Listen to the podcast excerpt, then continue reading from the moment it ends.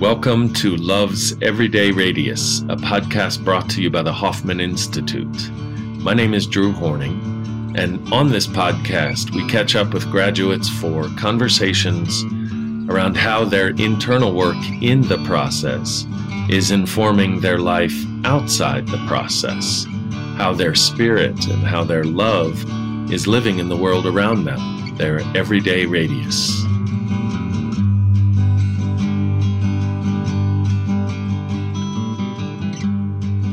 Hey, everybody, welcome to the Hoffman Podcast. My name is Drew Horning, and today we have Serena Gordon with us. I am so excited. She is the co director of the Hoffman UK, and she works with Tim Lawrence. They uh, founded it together many, many years ago. We're in close relationship with Bob Hoffman in addition to doing that for years, uh, Serena was a screen actress. She trained at the Royal Academy of Dramatic Arts, and she has a career spanning 30 years of stage, television, and film. And actually, if there are many James Bond fans out there, you'd recognize her in a sequence with Pierce Brosnan in Goldeneye. And um, Serena is the, as I said, co director with Tim Lawrence. And Hoffman UK is in their 26th year. Congratulations, Serena, and welcome to the program. Thank you, Drew. It's lovely to be here. How are you doing over there in the UK? Oh, goodness. It's been a hell of a year. I mean, real ups and downs. I think we were lucky to be open and delivering processes during some of the time that you were unable to do that, certainly in California. And then we closed down, unfortunately, in December. Um, and we'll be reopening at the end of May. So, you know, it's been, yeah, it's been one hell of a year for everybody. Right. So, what has it been like during this time? I know that you've worked hard to keep the process open. And I also know that the UK has had, over the months, over the year, a fairly strict lockdown policy. I think it's been an exceptionally challenging time for everybody. But at the same time, it's brought out all these extra resources and silver linings that we would never have thought possible. I mean, this time last year, we would never have thought that we could deliver Hoffman process, you know, essential tools and techniques via Zoom. And in doing that and providing these weekend workshops, we've been delivering Bob Hoffman's work and really getting into the hearts and the uh, and the spirits and the heads of people who would not otherwise be able to come to the Hoffman process because of travel restrictions or quarantine. So you know, I mean, Bob Hoffman's vision, as we know, was to spread peace in the world one person at a time. And even during lockdown, I really believe that all of us have been able still to do that and and deliver these techniques to people in the comfort of their own home. Uh, so that's been incredibly powerful, I think, and I'm sure Bob would have been, you know, so proud of each centre that's done that. That uh, that we've adapted the work, we've seized the challenge, we haven't closed down in adversity. We've gone, no, we can we can find ways of making this work and deliver it. Uh, and I think more now than ever before, Hoffman is such an important resource for people. It is, isn't it? Like like this has been hard. People not being able to go out has forced them to go inward. And it seems like what they have found is challenge in that inward journey. And so Hoffman is even now more than ever a vital resource for tough times. Yeah, and I think it has been exactly that that inner reflection that impacts on your outer relationship with the world around you, whether, you know, you're stuck in a small apartment with kids who are in homeschooling while running a business and and all those challenges, or whether you know you're somebody who's been isolated or on their own um, or elderly and unable to see family. I mean so challenging But, you know, I hope that we are all emerging from this. And as I say, you know, the, the, the tools that we've been able to deliver to people, I think has, has given some small comfort. But on a bigger scale, I think it's also made certainly for me personally, I have huge appreciation and gratitude for what I do have around me. You know, just the ability to step outside my front door and be on a lawn, you know, to have grass, to have trees around me, to have, you know, now in, in the UK, we're into spring. And I feel far more aware of the small things in life and, and how grateful I am for them and how grateful I am also for a good internet connection. Small but vital thing, right? Yeah, it really is. It really is. Oh, Serena, it's so good to be talking to you. You and I have worked together. Oh, I miss that. I miss Connecticut so much. It was Connecticut in the fall and then in the, in February last year. I was so lucky to be there with you. Oh, it was a, a, pleasure to teach with you. And you're doing something quite unique. As a co director, you've been intimately associated with Hoffman. And then, about a couple years ago, will you tell everybody what you decided to do? Yeah, well, I mean, if we go back to 1995, uh, when I first, in fact, 1994, when I first became aware of, of Hoffman and the Hoffman process, I was married to Tim Lawrence, who, as you said in the intro, uh, is not only the founder of uh, Hoffman UK, but also trained with Bob Hoffman, worked in Canada and in the US a lot in the early days. And Bob and Tim and I, you, you know, used to spend a lot of time together in Sausalito and, and Oakland, where Bob lived. And I'd never met such a fascinating man. And I, I really think to this day, I don't think he'd ever really come across uh, a very English girl. Um, and when Tim was away teaching quite a lot, Bob and I would just sit together and chat. And to this day, I'm so grateful for that opportunity because I didn't realize that meeting him then, I would be able to hold his his legacy in the palm of my hand or close to my heart. And that as you say took me into a couple of years ago in spite of being in the operational side and the directing side and marketing of Hoffman UK I decided to step into the classroom full time and train to be a facilitator and it was just one of those extraordinary things I I could never have planned it I'd always thought no other people facilitate this work. I I help support it. I create the framework and hold the frame for the, for this work to be delivered. And I felt that that was my place. And then suddenly I just got this, you know, like a banging on my door kind of, you know, it's time to step, uh, step into, you know, into the room and my experience of working with your team in, in the US, who are so generous and so welcoming, and now working with the team here in the UK and the international teams that come through the UK and teach, is I really feel very, very close to the source of the work. And in, in being able to really put uh, an energy and feel Bob's energy in all those sessions in the process to feel his humor, to feel his quirkiness, to feel when he really pushes people and to feel where he, where he just surrenders. I, I feel very blessed actually to be carrying that legacy on and to be able to pass it on to the rest of our team and the people who do it in the UK. That's great. It's a, it's a smaller and smaller circle of people who have met Bob and known Bob and been mentored by Bob, and you're in that circle. Yeah, he drove me around San Francisco for the first time in his, he had an open Cadillac. And it was just, I'd only ever seen San Francisco on, in the movies and, and series growing up as a kid. So Bob got to, to take me around on that first journey through the city and through the sort of whole, you know, area. I'd loved all the Armistead Maupin books and we, we walked all around there. And he was really introducing me to this new sort of world of, I suppose, of acceptance and of, um, of sweetness and of also getting beyond your past. And as I said, you know, with me, I was an English privately educated girl, an only child of parents who divorced when I was four. And I think he was intrigued by me because I was quite a tough nut to crack.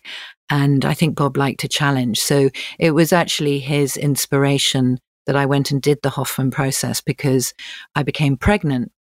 And that was my trigger. Until that point, I had no desire to do the process. But knowing that I was going to become a mother and a parent, uh, I realized that that it was really important to understand more about myself and what kind of parent I wanted to be and what kind of parents Tim and I wanted to be to our child. So I went off to Canada. Um, very quickly did my pre-course work as fast as I could because I had to do it in that middle trimester. And I went to Canada and did the process in 1995. Yeah, so 26 years ago. Mm, that's fantastic. So I, I get the almost visceral cellular sense of I need to do this process. So take us there. Take us to your process. Where was a moment in time that you still remember? Oh, well, it was, it was Canada. It was just outside Toronto and it was snowing. And again, I'd never been to Canada, but I arrived off the plane, arrived at the venue. The whole place was in snow and snowdrifts. It was a winter wonderland. And I sat in this room just looking around at my fellow travelers and I felt very, you know, other, very different. And, and yet it was an incredibly powerful incredibly powerful week. I mean, I, I can absolutely shut my eyes and see myself in the position in the room, and I can feel and see the two people who sat on either side of me. A young girl who kind of held it together for the whole week until the very last bit, um, when when she just melted, her heart melted. I think I started crying from the moment I entered the room. I had like 30 years of grief that I hadn't been aware of that I'd just been just pushing down and and being the good girl. I was a good girl. I was daddy's girl. I was, you know, I, I performed obviously in order to get love and attention. So everyone thought I was very extrovert, but actually inside I was incredibly lonely. Really, I used to carry my own little suitcase with an A to Z map of London um, in case I got lost and and I could find my own way home. And and I was five, you know, so I went to boarding school when I was seven, and I had so I built up all these these layers of resilience, of protection.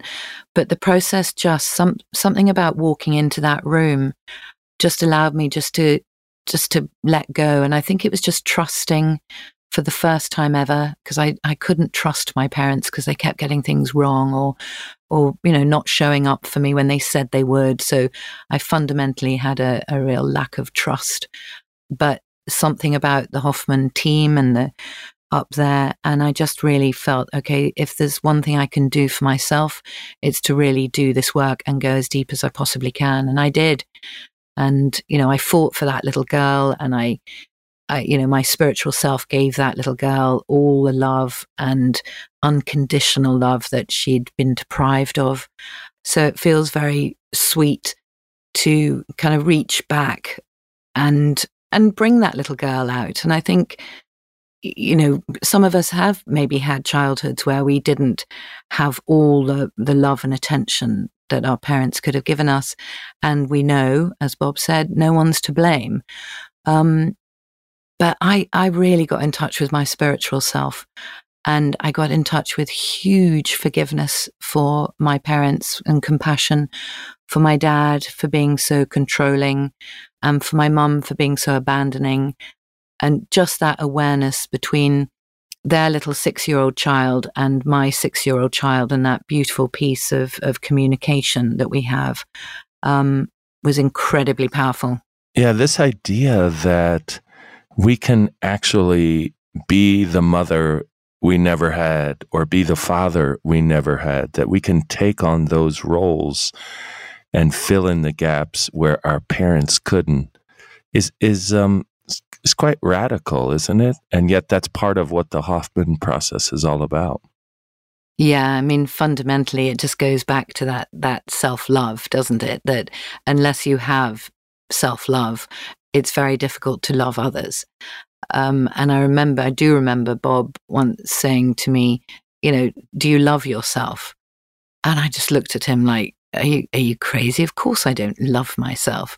And it was a little bit American for me to even contemplate that. And then, you know, just being in the process, of course, I realized that's that was the key to it all.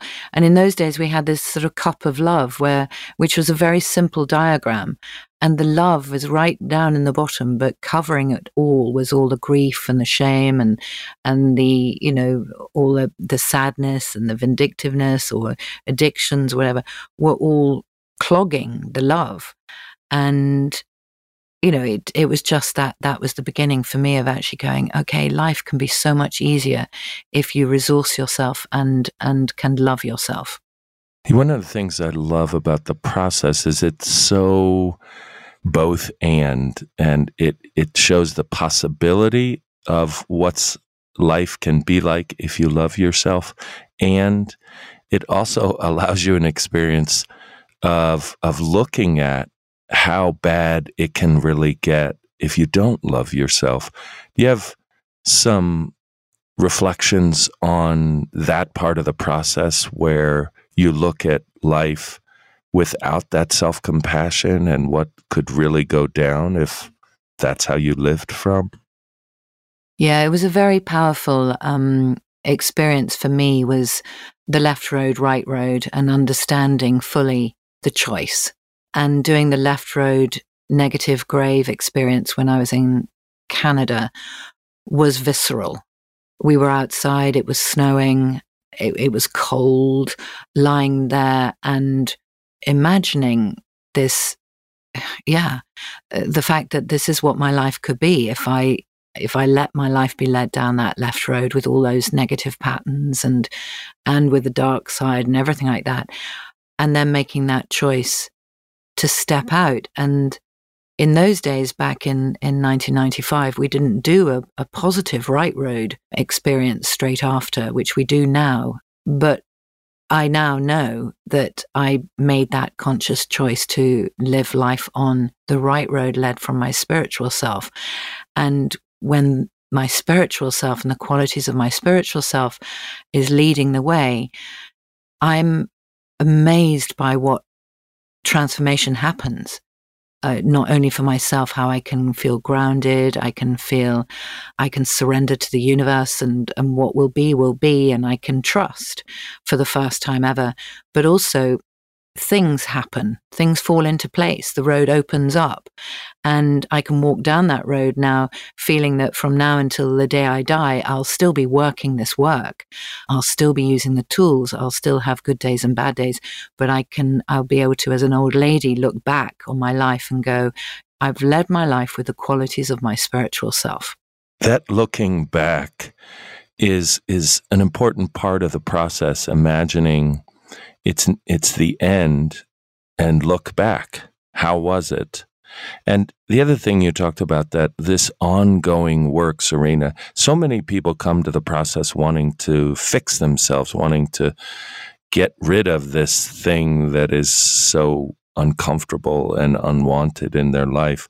Why is fixing not the way forward fixing is just to me is the elastoplast over the wound, isn't it? Fixing is thinking, is trying to pretend and deny that there's anything happening underneath. Fixing is just functioning. To me, again, as we invite people to in the process to to surrender to the experience and to know that this is a process you will be on until the day you die. You know, it's not a week long process. You know, Hoffman is walking alongside you as a as a you know as a series of experiences and of tools and techniques and it facilitates your journey until the day you die. You know if you come f- with love so i can look back and feel you know right now i can say i don't think i would have any fear at the end because i'm leading my life just as best as I can. And that would be the way to do it. But if you think that by paying money, turning up at a venue, doing the work, your life is going to be miraculously sorted, well, it's not, as we all know. So I think that's why it's important that the people who come to the process, we do, as you do in the US, we do a lot of really important, thorough screening, that the people who come to the process are really committed to doing this and working the work until until the day they die. Wow. And you know, you have an interesting perspective on Hoffman Serena. You did your own process in Canada. You're co-director in the UK. You've trained in the US. What's it like to see this network of organizations doing this work in so many countries? Oh, it's exciting. And it's exciting to celebrate the differences and also to celebrate, uh, uh, celebrate the similarities. I mean, as you know, everyone had a, a parent. Uh, let's put it that way. So there's something that unites the people that come to the process. But we did the process in Ireland and in South Africa and also in the Middle East.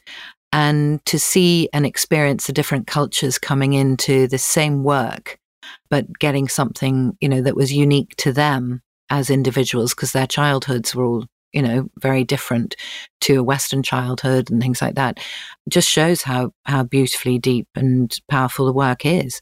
You know, it transcends all all the cultures and and religious you know uh, denominations and everything it's you know it's it's it's beautiful in its simplicity i think ah and it's in its application across religion across language it still works serena describe where the uk site is what is that part of england like so it's um, we have a venue down in Sussex um, called Florence House, and it's a beautiful house, very, very intimate. It's on the coast in a, a stunning area. If anyone knows the Seven Sisters South Coast Path, which is between Brighton and Eastbourne, so already people who come to the process a bit like in California or Connecticut, they know that they're going to a place that is in a natural setting.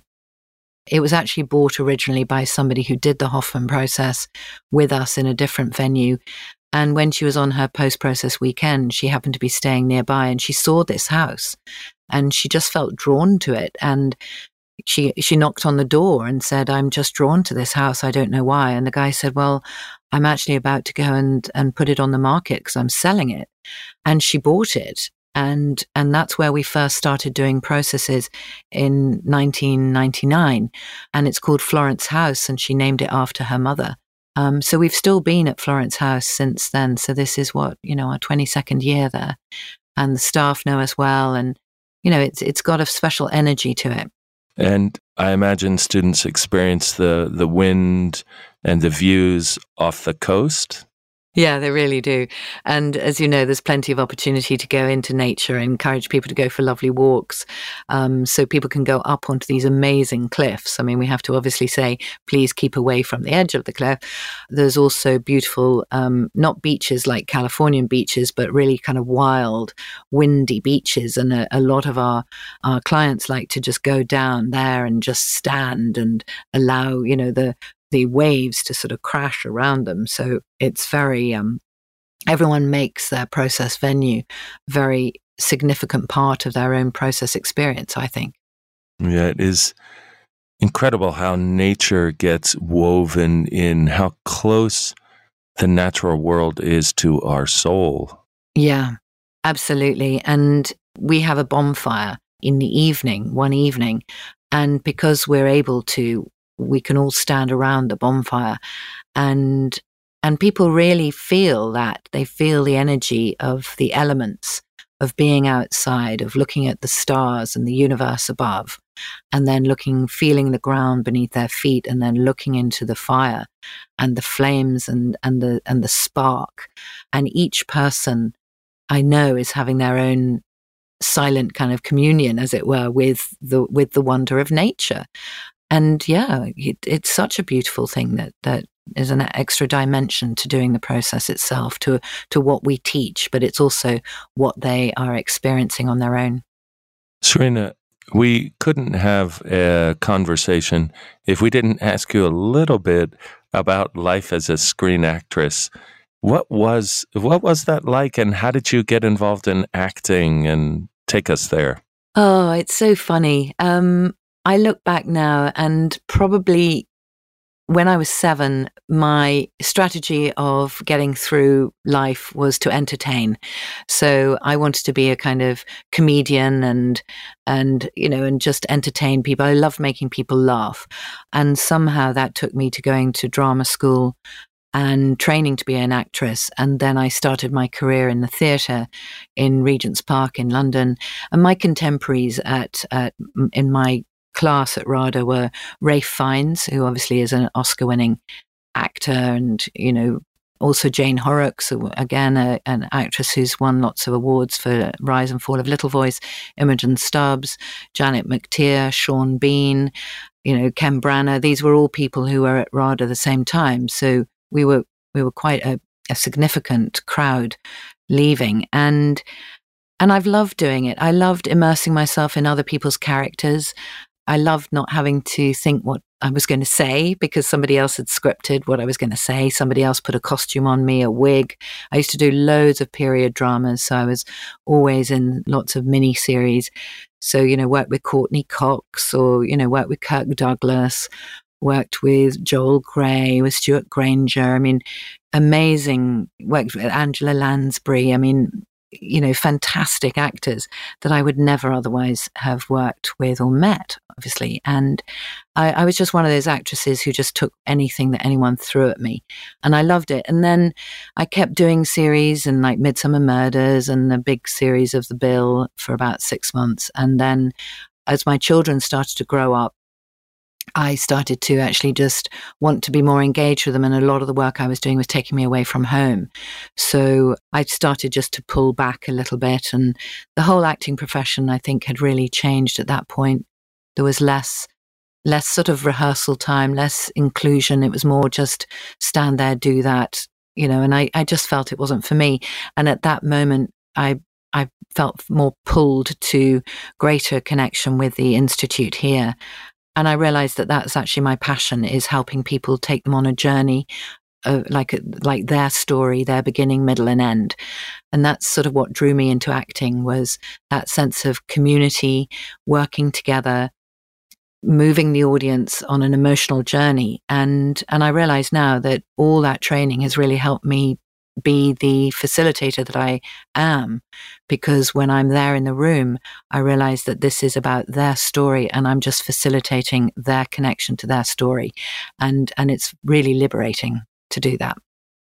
I love the the transition of being an actress in in other people's story to then being a facilitator to help people tell their own story. We all do have a story, sometimes that story is problematic and we need to rewrite it, don't we? Yeah. I think um, it's it's almost just accepting that the past is part of your autobiography.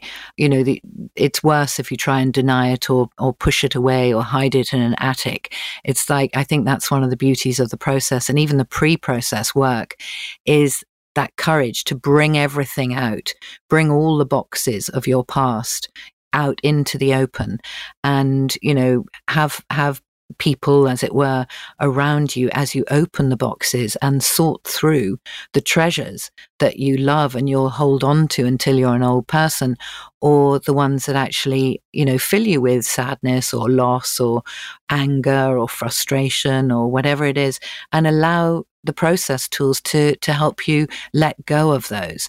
So they've still got a part in your system of who you are but they're they're yeah they're part of your your whole makeup. They're part of the mosaic that becomes you is is that is accepting that childhood. Yeah. And just smiling here in a kind of knowing the power of of the work and the immersive nature of the experience. How are your kids now? How old are they? Oh they are i think well, I suppose Ben's going to be 26. He was the one who I was pregnant with when I not only did the process, but also I did the, the James Bond film Goldeneye. Um, I was pregnant with him when I was in that Aston Martin. So Ben's uh, nearly 26 and Alfie's 24. They're both living, I mean, I don't know, as a parent, I, I'm so relieved to have happy children or, you know, to feel that they, they know what they want. They've they're on their own path. They know that Tim and I are both here to support them, but I love their independence. And I think that to me, I, I'm really grateful to the process for helping me work that out. So I didn't pass on the, the sort of shitty baton to my children. I was able to, to deal with that before, before actually giving birth, which was great. Serena, you and Tim are their parents. You're not together, and yet you co parent, you co direct. A lot of people would be surprised. Uh, how how do you do that? Not being with Tim anymore, having that past, and yet successfully co-parenting and successfully co-directing the UK Institute. I think spiritual self to spiritual self, Tim are really, Tim and I are really connected. And any irritations that we have just comes down to patterns or transference. You know, using the tools and working the work, it's easy to overcome stuff like that. And I can't believe that I'm going to be teaching with Tim in May when we open. And I'm sure there are many people who've known us through our marriage and through our divorce who probably also will, you know, think that's something quite extraordinary. But, you know, we're older and wiser. I, I think I've let go of a lot of the stuff that I was carrying. And I think the same with Tim.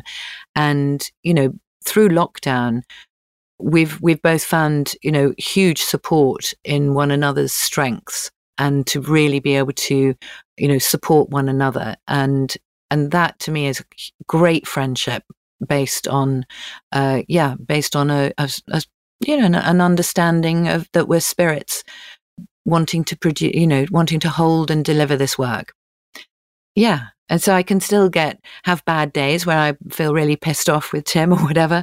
But when you step into the Hoffman world, it's like you step into a bubble that that just allows you just to see through all that and and into the heart of someone. I love that. What's it like to reflect on your life, on your institute, your partnership with Tim, your career as an actress? What do you notice? Amazing resilience. I'm so grateful to my body and to simple quadrinity checks. That's my fundamental tool that has actually allowed me to go through some real ups and downs. It's been tough, you know, being a female entrepreneur, being a mother, being a partner, and having friendships and going through, yeah, you know, divorces, marriages. I have incredible resilience and a sense of humor. I think that's really helped and really good friends and a love of nature and four legged animals. Uh, I did not think you were going to say that last one, four legged animals. What are your, what's the quality of your four legged animals? Oh, I have a tortoise who is so resilient. She hibernates every winter on her own in the in the earth and she comes up on Mother's Day. You know, she is a fighter and a survivor. So I, I get a lovely quality from her. Then I've got a four-legged dog, Matty, who uh, just so joyous and has mad, crazy moments where she just runs around. And then she has incredibly sweet sensitive, loyal moments of unconditional love. And she really inspires me. And then I've got a 20 year old cat who just has longevity, who just kind of goes, Yep, I'm here. You know, so I suppose that's that's me really. The tortoise, the dog, the cat, and yeah. Serena Gordon, everybody. Thank you, Serena. I'm grateful for this conversation and for our time shared together a few years ago and for your work in uh, as a partner in this journey. Thank you, Drew. Thank you. And I really look forward to being able to come back over there. I desperately want to come back to the States and, and work with you all there. So thank you for inviting me onto this. It's been really lovely. Lovely to reflect back and really interesting questions. So thanks for the experience. Serena, thank you.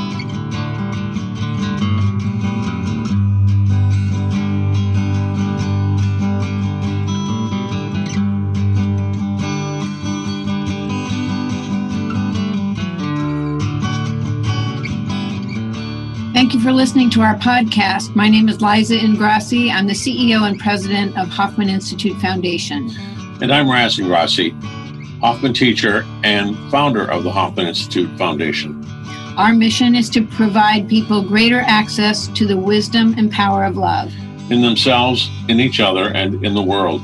To find out more, please go to HoffmanInstitute.org.